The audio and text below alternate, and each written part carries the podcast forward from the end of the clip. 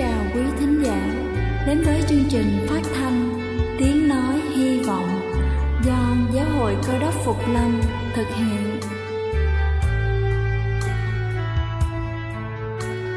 Kính thưa quý vị, Đức Chúa Giêsu trước khi Ngài về trời đã ban cho các môn đệ của Ngài một điều răn mới, đó là họ phải yêu thương nhau như chính tình yêu mà Ngài đã dành cho họ Quả thật vậy, thưa quý vị. Tình yêu thương là một món quà vô giá Mà Chúa đã ban cho nhân loại. Và đó cũng là thông điệp mà chúng tôi muốn gửi đến toàn thể quý vị. Nếu quý vị muốn tìm hiểu thêm về chương trình, Về niềm tin, Hoặc muốn nghiên cứu về lời Chúa, Xin quý vị gửi thư về chương trình phát thanh Tiếng Nói Hy Vọng, Địa chỉ 224 Phan Đăng Lưu phường 3, quận Phú Nhuận, thành phố Hồ Chí Minh hoặc gửi email cho chúng tôi theo địa chỉ tiếng nói hy vọng amos@gmail.com. Ngoài ra, quý vị cũng có thể liên lạc với bất kỳ hội thánh cơ đốc Phục Lâm tại địa phương gần nhất. Xin chân thành cảm ơn và kính mời quý vị lắng nghe chương trình hôm nay.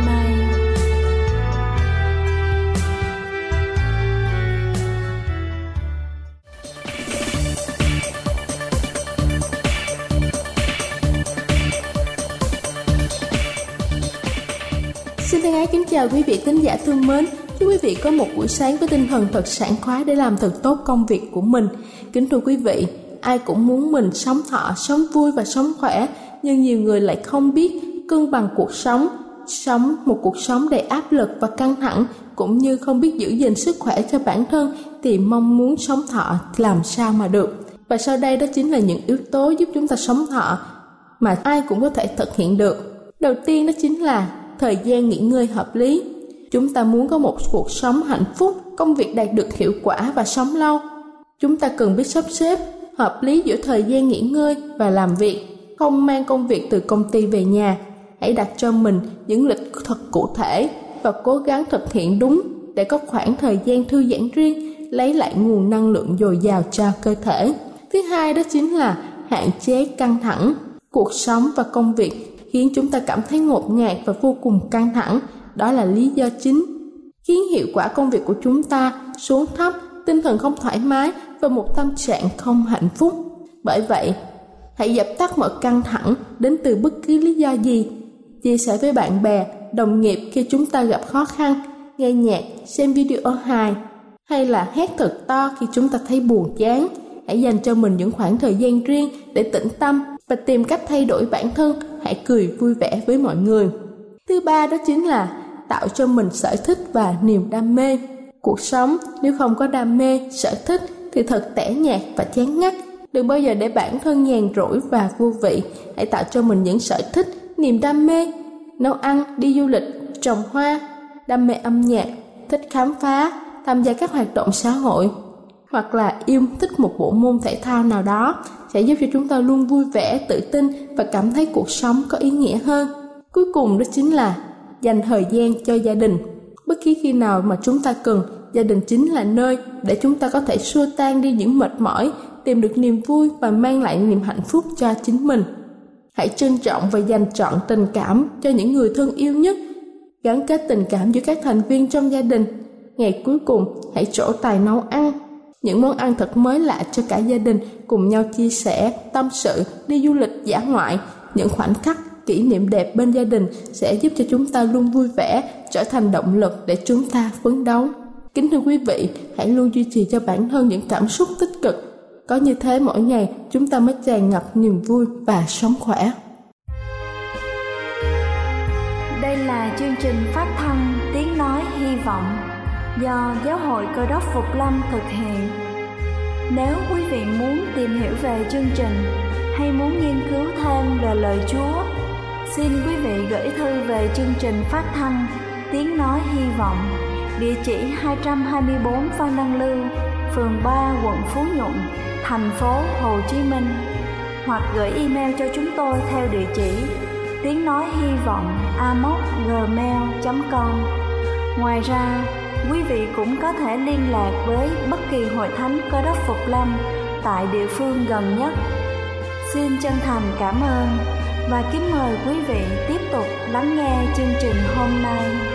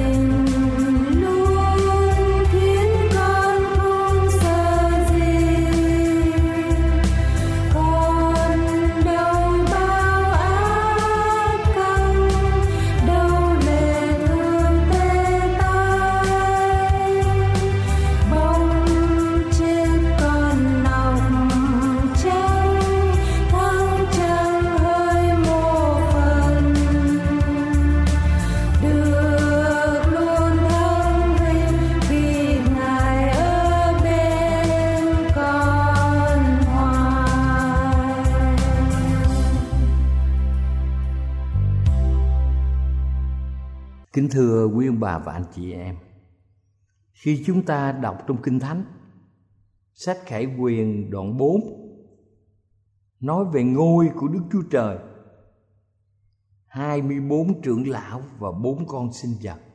Đây là những điều mà Chúa tỏ cho dân thấy Và trong đoạn 5 Thì có nói về quyển sách đóng bảy ấn. Chỉ chiên con đáng mở sách ấy trong khải quyền đoạn 4 và 5 chúng ta đề cập đến một khung cảnh ở đó có quyển sách đóng bảy ấn được đặt trước chúng ta. Nhưng không ai có thể mở được các ấn này. Trường hợp dường như không hy vọng, nhưng chưa chắc là tuyệt vọng. Có một người đủ khả năng được gọi là sư tử của chi phái Juda. Một đấng sẽ chiến thắng ngài có thể mở sách cùng bãi ấn. Trong khải quyền đoạn 5 câu 6 có ghi, có một chiên con ở đó như đã bị giết. Đây là nhân vật chính. Chiên con bước tới cầm lấy cuốn sách. Ngay lúc đó toàn thể hội đồng hướng về phía đó trong sự mến phục. Trong câu 9 nói rằng, ngài đáng lấy quyển sách.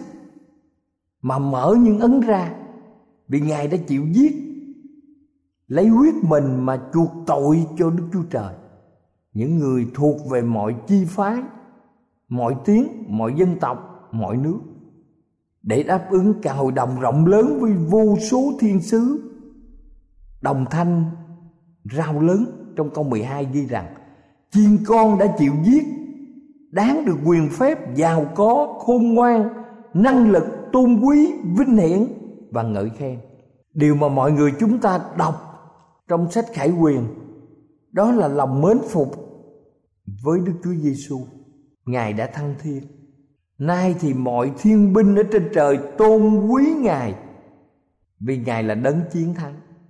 Chúng ta nhận ra ngài vừa là sư tử của chi phái juda, vừa là chiên con. Cả hai điều tượng trưng nói lên cho chúng ta biết điều quan trọng về cứu chúa. Trong ngài được kết hợp sứ mệnh của thép và bên ngoài được bọc một lớp nhung mềm mại. Và ngay lập tức, ngài có quyền giải thoát. Ngài thắng thế gian. Và lòng thương xót của ngài thì không ngừng đến với mọi người. Đặc biệt là những người bị ngược đãi. Do cuộc đời khắc nghiệt gây ra. Những người bất hạnh với cuộc sống này. Khải quyền giới thiệu cho chúng ta đấng cơ đốc chiến thắng đấng đã thắng sa tăng và những kẻ theo nó. Nay ngài ở thiên đàng. Ngài được muôn ngàn thiên sứ bao quanh ngài, cùng với những người được cứu, kết hợp trong một ca khúc ngợi khen và kính phục ngài. Thưa quý ông bà chị em, đức chúa trời can thiệp vào công việc của thế gian bằng một đường lối mà chúng ta không thể nào so sánh được lần đầu tiên ngài tạo dựng địa cầu và loài người. Một sinh vật độc đáo theo ảnh tượng của ngài. Ban cho họ một số bản chất của con người chia sẻ với họ. Kế đó, ngài can thiệp một cách đặc biệt là sự hiện thân của ngài. Đó là một sự lạ lùng. Một điều xảy ra ở nơi vĩnh cửu. Đấng sáng tạo mang lấy bản chất của tạo vật không những ngày hạ mình, mang lấy hình thể của loài người, mà ngài còn chịu địa vị thấp hèn nhất giữa chúng ta. Thấp hèn đến mức không có điều gì nơi ngài để con người tôn kính. Ngài hạ mình hơn thế nữa, tự mang lấy gánh nặng tội lỗi, và cuối cùng ngài đi đến cái chết để chuộc tội cho tất cả chúng ta, những con người tội lỗi. Đáng lẽ chúng ta phải bị chết. Nhưng chúng ta được sống. Và ở với ngài ở trong thiên quốc, đây là phần thưởng lớn lao mà không có điều gì có thể so sánh được.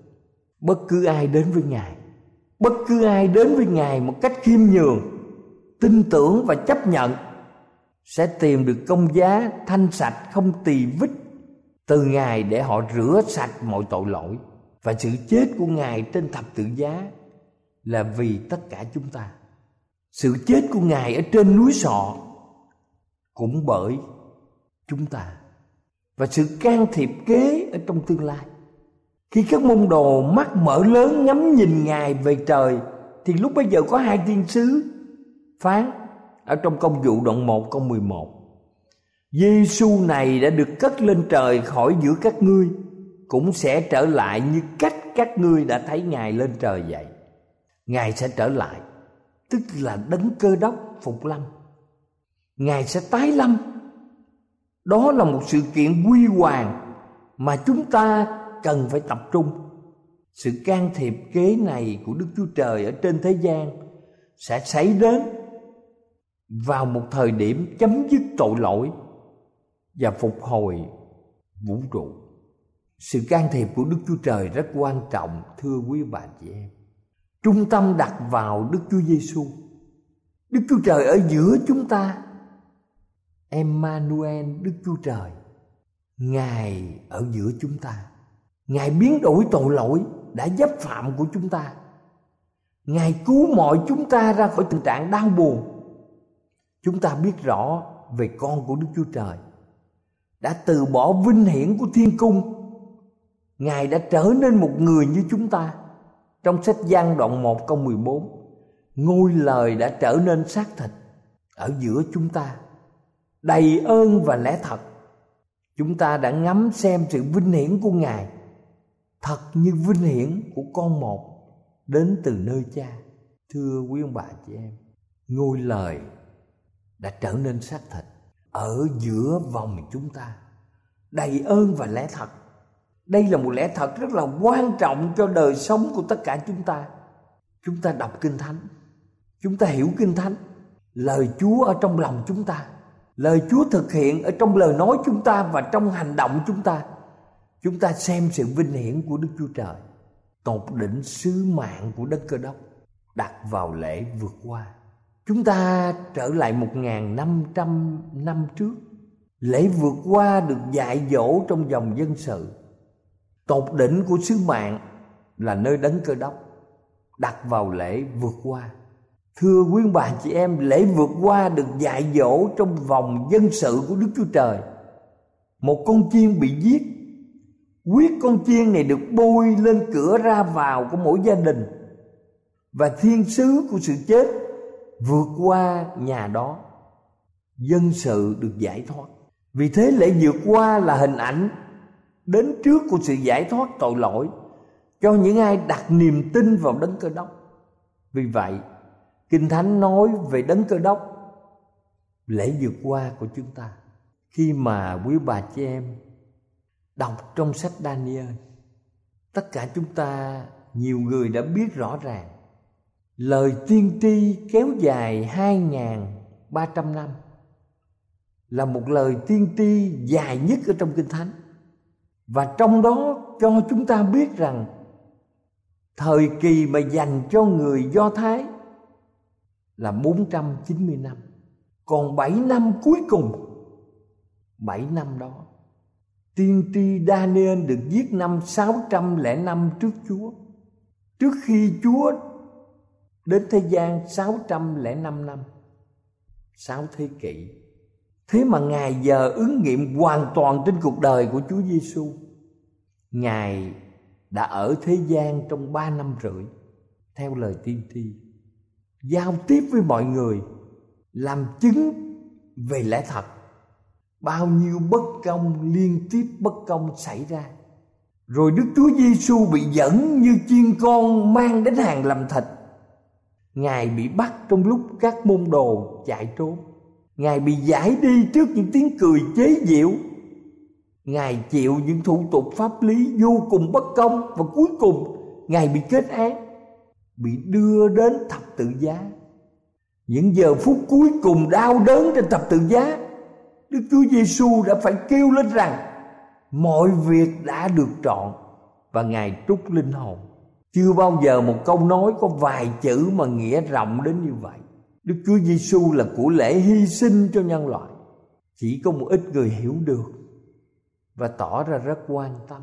Khi mà tất cả chúng ta còn là những tội nhân, đấng cơ đốc đã chết vì tội lỗi chúng ta, đó là một sự thật. Một đấng có giá trị vô song lại bỏ đời sống mình, chết cho những kẻ không xứng đáng ở thế gian này.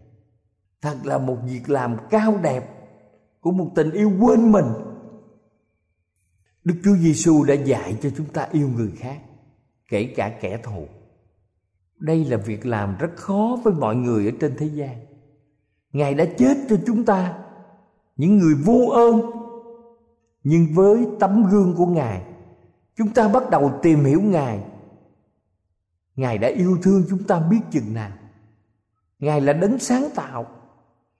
Ngài có quyền đuổi những kẻ có tội như chúng ta và tạo lại những con người mới, nghĩa là ngài có thể sáng tạo ra toàn bộ loài người.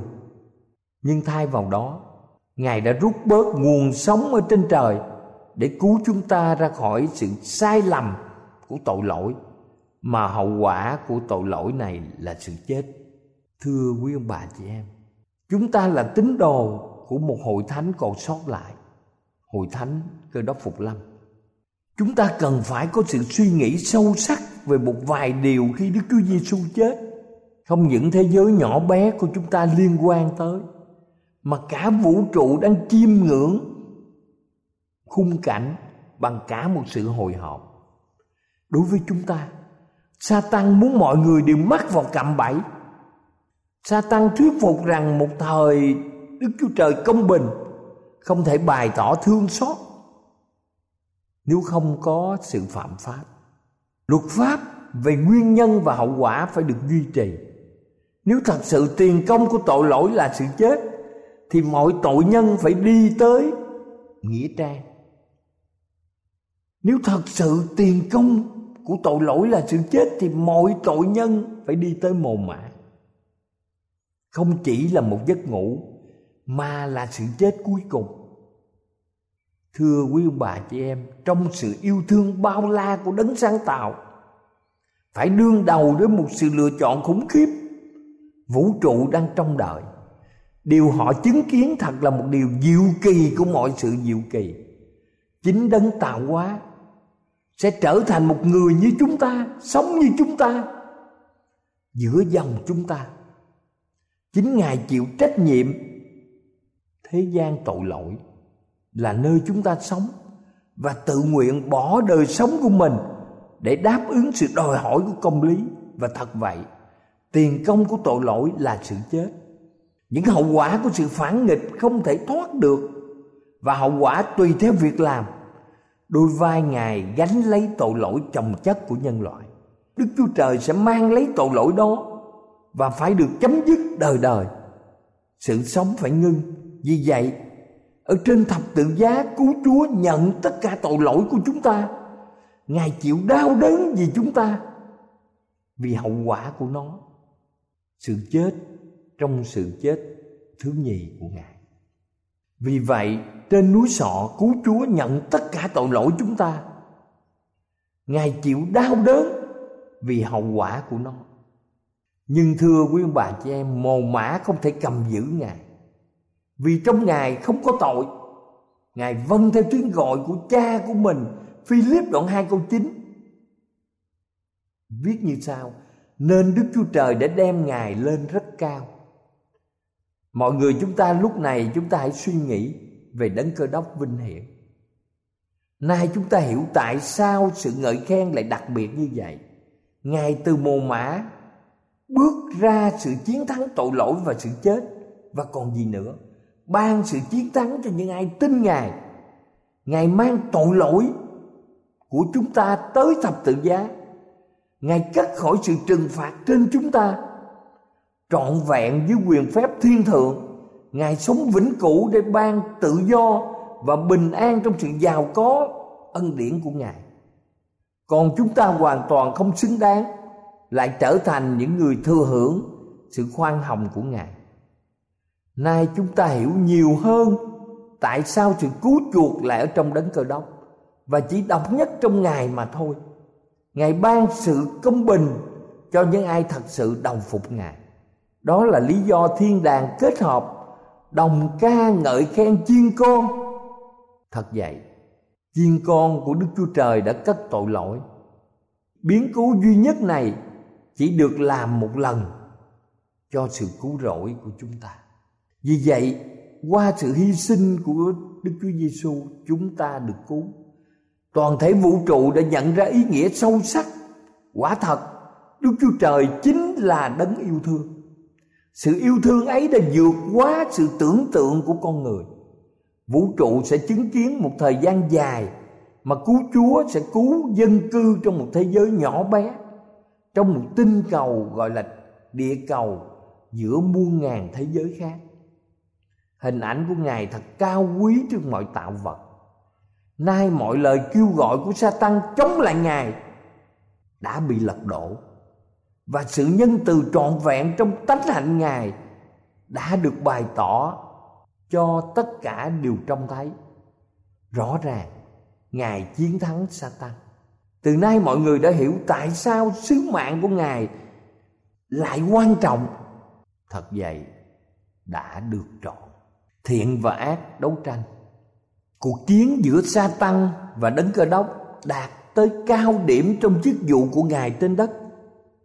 Ngay lúc ban đầu, sa tăng đã ra sức dùng mưu kế đối với Đức Chúa Giêsu nhưng không có kết quả. Vào thời điểm kết thúc kẻ thù vẫn bám sát vào đấng cơ đốc. Thưa quý ông bà chị em, giữa những đám đông phản nghịch chung quanh thập tự có sa tăng sa tăng đã phản nghịch ở thiên đàng. sa tăng đã xuất hiện tại Jerusalem vào lúc Chúa sắp bị đóng đinh. Chúng ta có thể tưởng tượng điều gì khi đôi mắt của đấng cơ đốc trên thập tự bắt gặp mắt của kẻ thù. đang đứng ở trong đám đông đấng cơ đốc, đấng sáng tạo mọi vật sẽ hành động thế nào? Ngài tiếp tục chương trình và chết cho tạo vật. Hai ngài sẽ trở về thiên đàng, sum họp với cha của ngài. Kẻ xuất hiện chống lại đức chúa giêsu đã rút lui. Bức màn tội lỗi đã rớt xuống và chấm dứt sự sống của con đức chúa trời. Tiếng kêu sau cùng của ngài, mọi sự đã được trọn. Ngài đã hoàn thành sứ mạng và từ nay trở đi, số phận của sa tăng đã được định đoạt sự công bình và thương xót kết hợp với nhau, sự cứu chuộc được đảm bảo cho mọi người trong chúng ta cánh cửa thiên đàng mở ra với mọi người, tin kính vào Đức Chúa Giêsu. Tóm lại, kính thưa quý ông bà và anh chị em. Ngày hôm nay tất cả chúng ta được nghe một sứ điệp cứu rỗi của đấng cơ đốc. Sứ điệp quan trọng nơi thập tự. Sứ điệp của lẽ thật đã rao báo ở trên khắp thế giới này. Kêu gọi mọi người đến với chân thập tự giá. Ở đó sự cứu rỗi đã được cam kết. Sự cứu rỗi là một sứ điệp lạ lùng nhất. Gửi đến bất cứ ai giao cho ngài chìa khóa của tâm hồn của mình chúng ta mở rộng tâm hồn và đức thánh linh ngự vào tâm hồn chúng ta. Đây là đặc quyền của chúng ta. Đem lời chứng đến với mọi người. Thưa quý ông bà chị em, chúng ta được cứu. Chúng ta nhớ tất cả mọi người mà chưa biết được lẽ thật. Để họ cũng được cứu như chúng ta việc cứu chuộc này không đòi tiền, không đòi giá. Đây là sự ban cho từ đức chúa trời. Chúng ta phải rao báo lẽ thật quan trọng này. Để nhiều người cũng được cứu và có mặt ở trong thiên quốc. Chúng ta trông đợi đức chúa giêsu trở lại.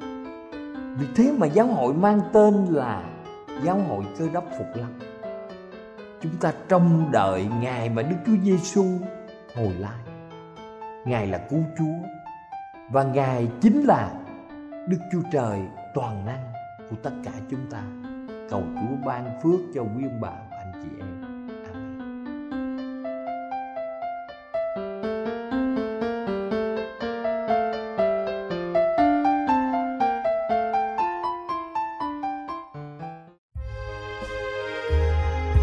Đây là chương trình phát thanh Tiếng Nói Hy Vọng do Giáo hội Cơ đốc Phục Lâm thực hiện. Nếu quý vị muốn tìm hiểu về chương trình hay muốn nghiên cứu thêm về lời Chúa, xin mời quý vị gửi thư về chương trình phát thanh Tiếng Nói Hy Vọng, địa chỉ 224 Văn Đăng Lưu, phường 3, quận Phú Nhuận, thành phố Hồ Chí Minh hoặc gửi email cho chúng tôi theo địa chỉ tiếng nói hy vọng gmail.com. Ngoài ra, quý vị cũng có thể liên lạc với bất kỳ hội thánh cơ đốc phục lâm tại địa phương gần nhất. Xin chân thành cảm ơn và hẹn gặp lại quý vị trong chương trình lần sau.